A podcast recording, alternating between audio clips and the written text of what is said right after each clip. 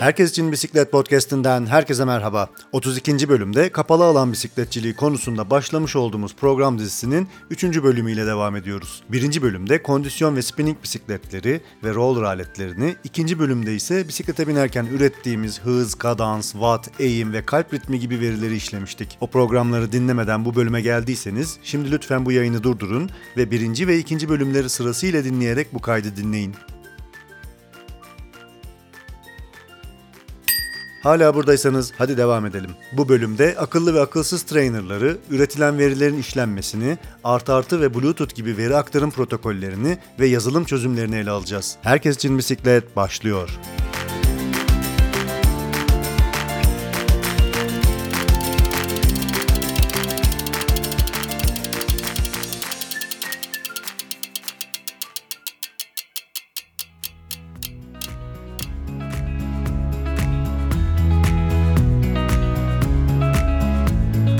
Bu noktada artık trainer cihazlarını konuşmaya başlayabiliriz. Trainer cihazlarını akıllı ve akılsız olarak ikiye ayırarak başlayalım. Normal trainerları akılsız ve smart trainerları da akıllı olarak adlandırabiliriz. Akılsız trainerlar kontrolün tamamen binicide olduğu sistemlerdir diyebiliriz. Akıllı cihazlara da yazılım ile kontrol edilen aletler desek yanlış olmayacaktır. Genel olarak trainer dediğimiz aleti bisikletimizi üstüne oturtabileceğimiz bir sehpa olarak düşünebiliriz. Bisikleti üstüne oturttuğumuzda dengeyi sağlaması için e, ayakları iki yana doğru açılmış bir bisiklet sehpası diye tanımlayabilirim. E, trainer aletine bisikletimizi yerleştirdikten sonra çalışma mantığı aslında normal bir bisiklet gibi işlemektedir. Yani ön ve arka vitesleri yolda sürermişçesine kullanabilmekteyiz. Bisikletimizi trainer aletinin üzerine oturttuğumuzda ön teker yere temas etmekte, gidonu çevirebilmekteyiz ancak binerken denge kurmak zorunda değiliz. Yani sabit duran bir bisikletin üstüne oturmaktayız. Bu bir rahatlık gibi görünse de aslında trainerların denge gelişimine bir katkısı bulunmamaktadır. Ee, ve trainerla roller arasındaki en temel fark da bu denge gelişim noktasıdır diyebilirim. Trainerların bisiklete fiziksel olarak bağlanmasından da bahsedelim. Ee, bu iki türlü olabiliyor. Birincisi bisikletimizin e, arka tekeriyle beraber takabileceğimiz modeller bulunmakta.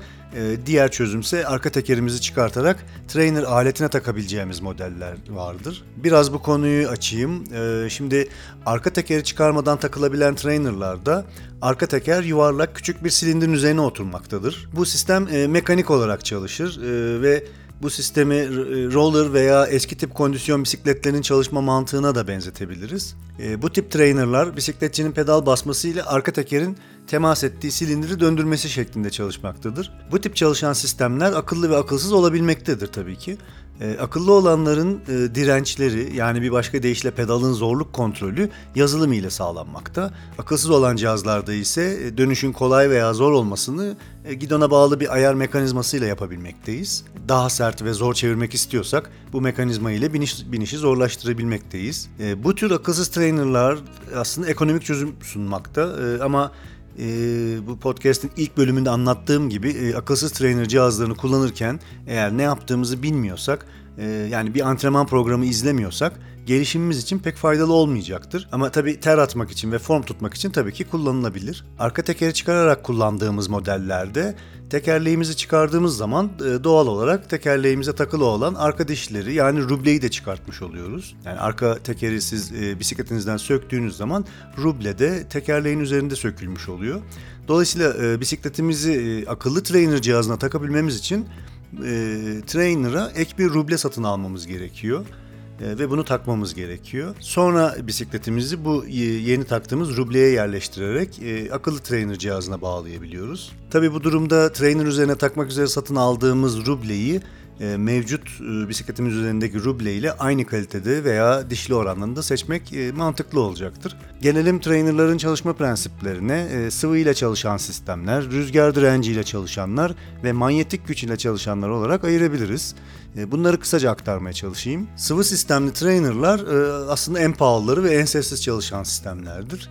E, bunlar en gerçekçi simülasyonu yapabilmektedir. Çünkü içlerinde bulunan sıvıyı kullanarak bisikletçiye, biniciye daha gerçekçi bir sürüş hissiyatı verebilmektedir. Ve yüksek direnç yani binicinin pedallarına yüksek zorluk derecesi sağlayabilmektedir. Ancak sıvı sistemlerin dezavantajları da var. Zamanla çok ısınması, ve bazı durumlarda e, sıvı kaçırması gibi problemler de meydana gelebilmektedir. Bir diğer çözüme geçelim. E, rüzgar direnciyle çalışan modeller. Bunlar en ekonomik olanlardır ancak e, bunların da dezavantajı çalışırken çok ses çıkartmaktadırlar. Ayrıca bu aletler e, limitli bir direnç seviyesi sağlayabilmektedir.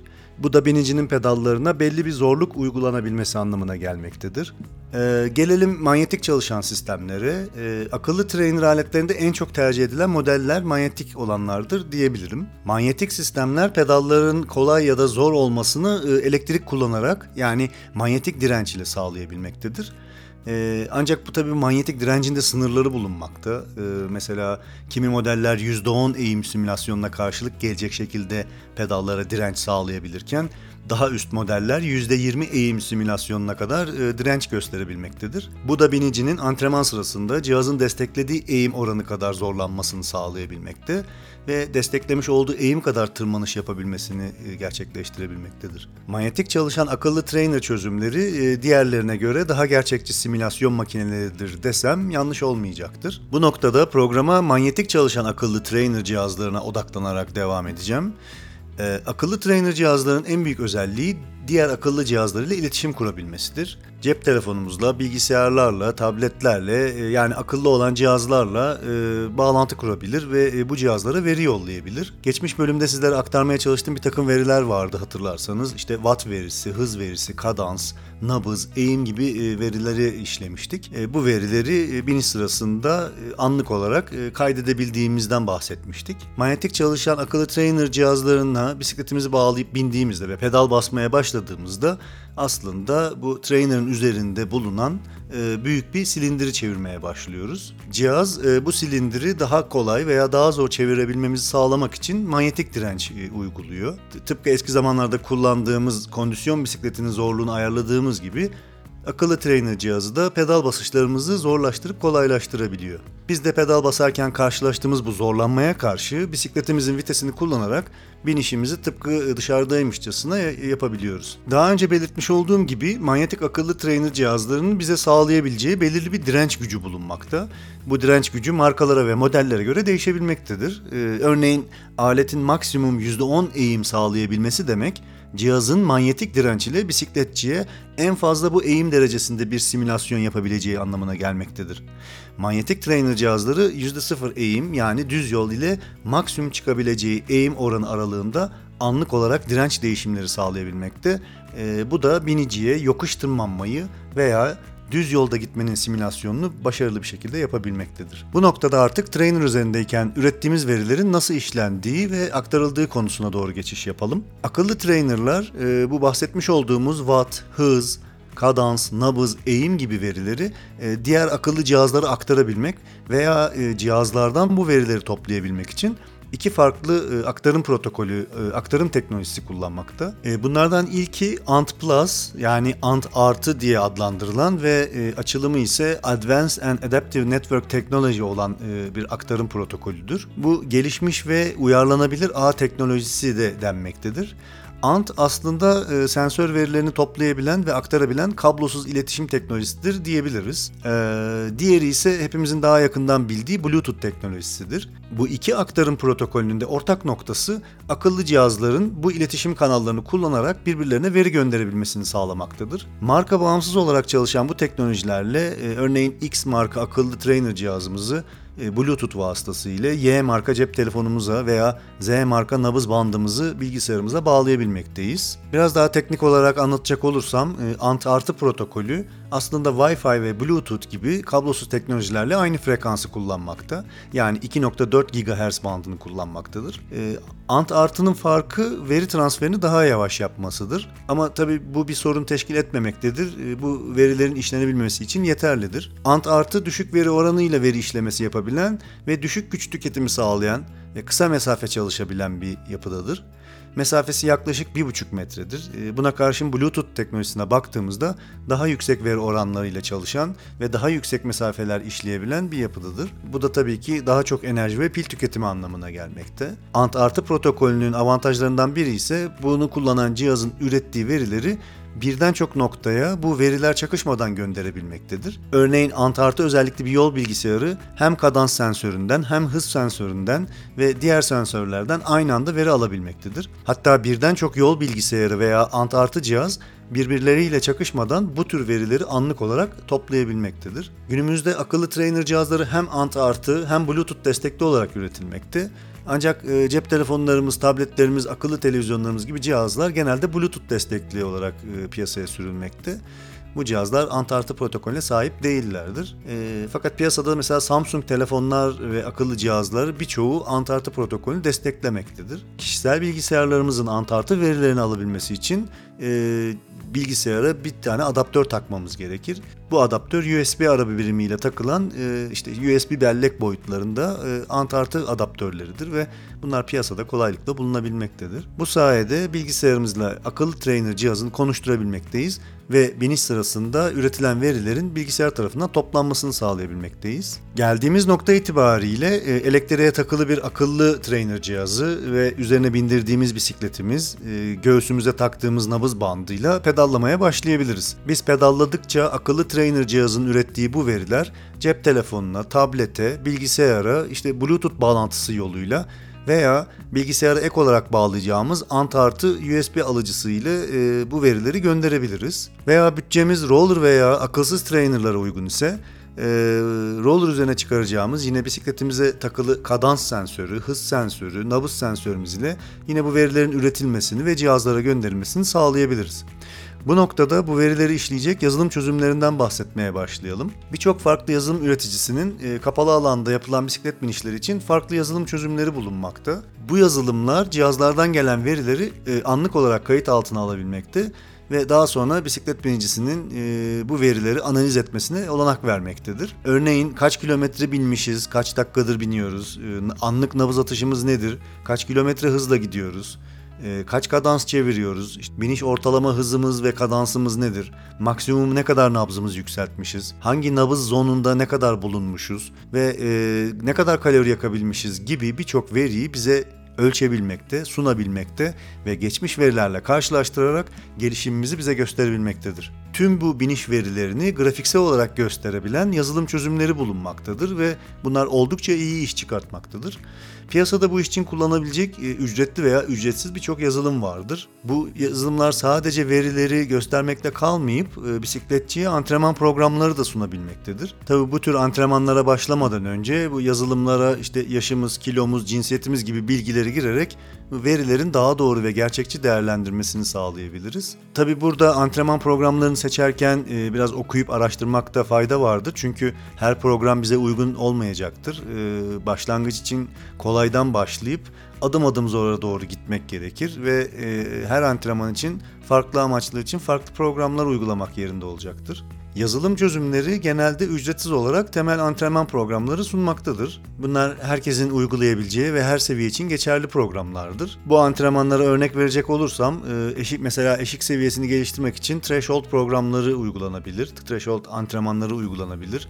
Anaerobik antrenman setleri vardır. İşte dayanıklılığınızı geliştirmek için endurance programları vardır. Toparlanma yani recovery antrenmanlarını da sayabilirim. Bu tür programlar uzun zaman dilimini kapsayabilmek edilmektedir. Ee, yani birkaç haftadan başlayıp aylara kadar uzanan antrenman programları bulunmaktadır. Burada önemli olan kendi seviyemizin farkında olmamız ve e, doğru program seçerek e, uygulamak önemlidir. Bu antrenman türlerinin hepsi aslında başlı başına bir program konusu ve tabii ki işin uzmanlarından dinlemek gerekiyor bunu.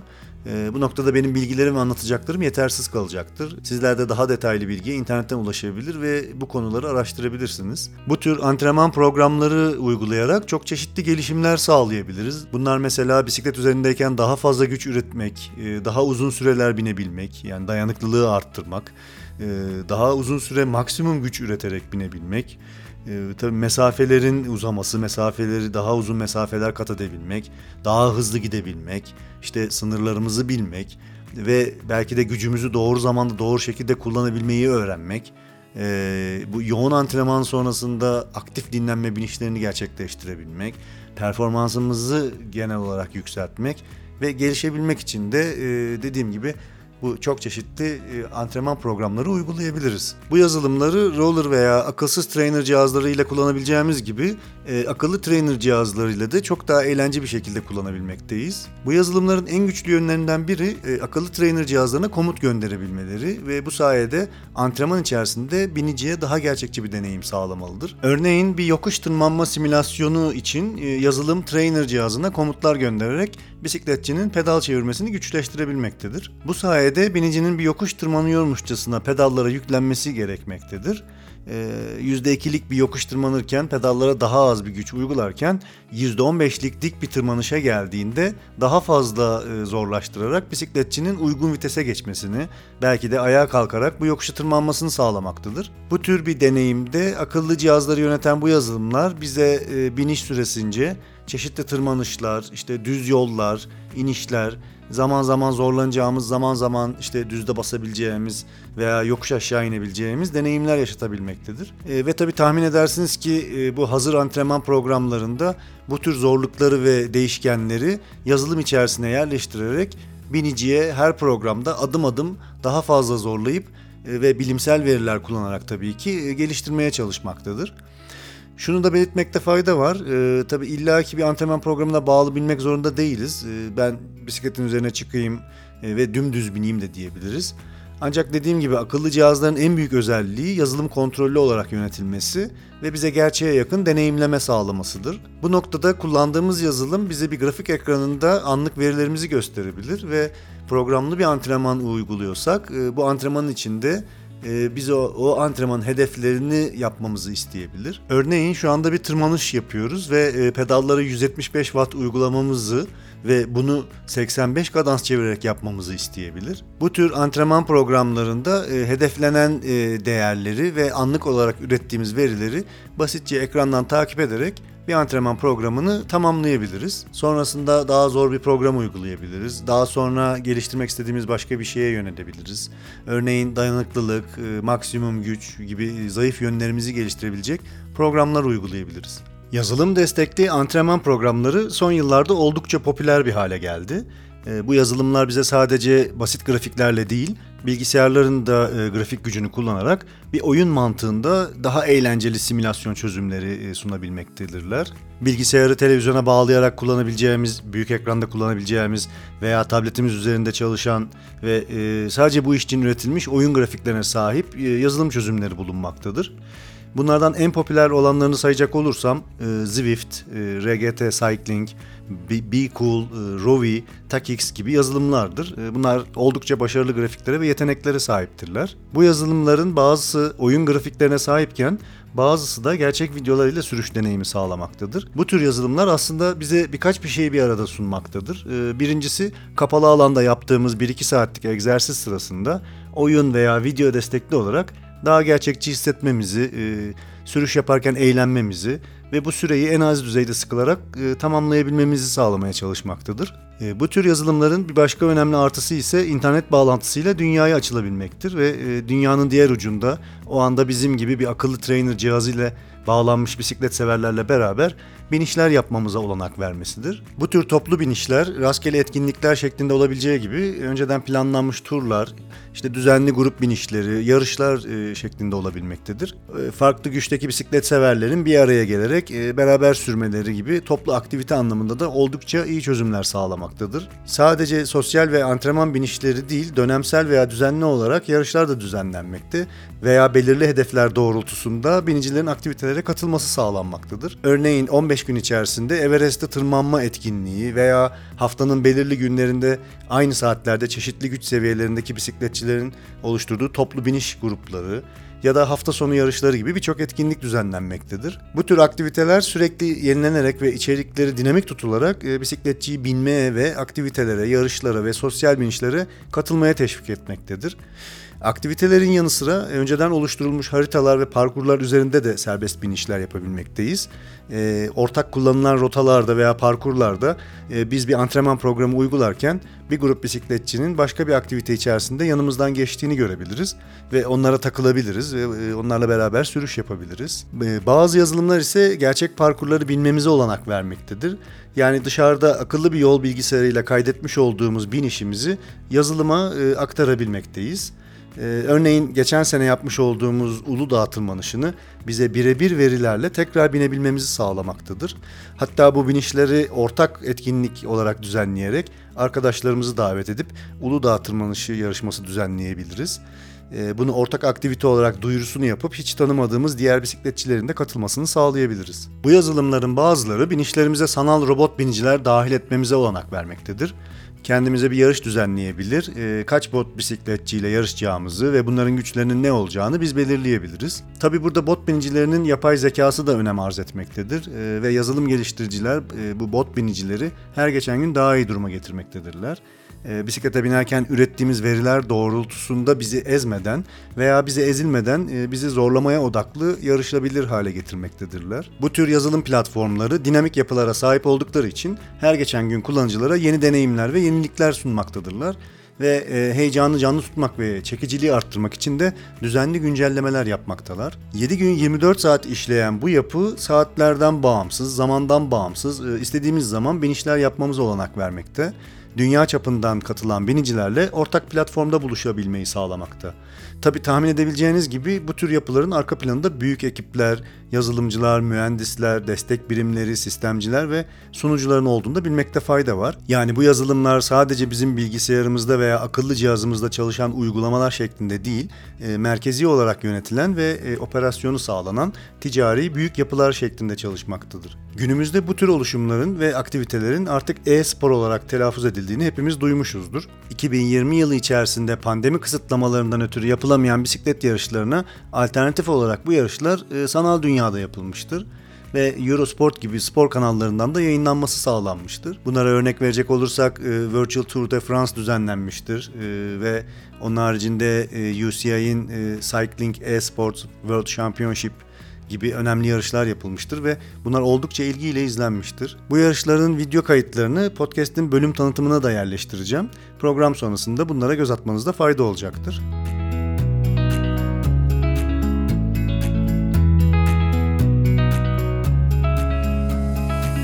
Üçüncü bölümün sonuna geldik. Gelecek bölümde biniş deneyimlerini, kapalı alanın fiziksel zorluklarını ve trainer'ın sağladığı avantajları ele alacağız. Bir sonraki bölümde görüşmek ümidiyle. Bisikletle ve sevgiyle kalın. Tekrar görüşünceye dek hoşçakalın.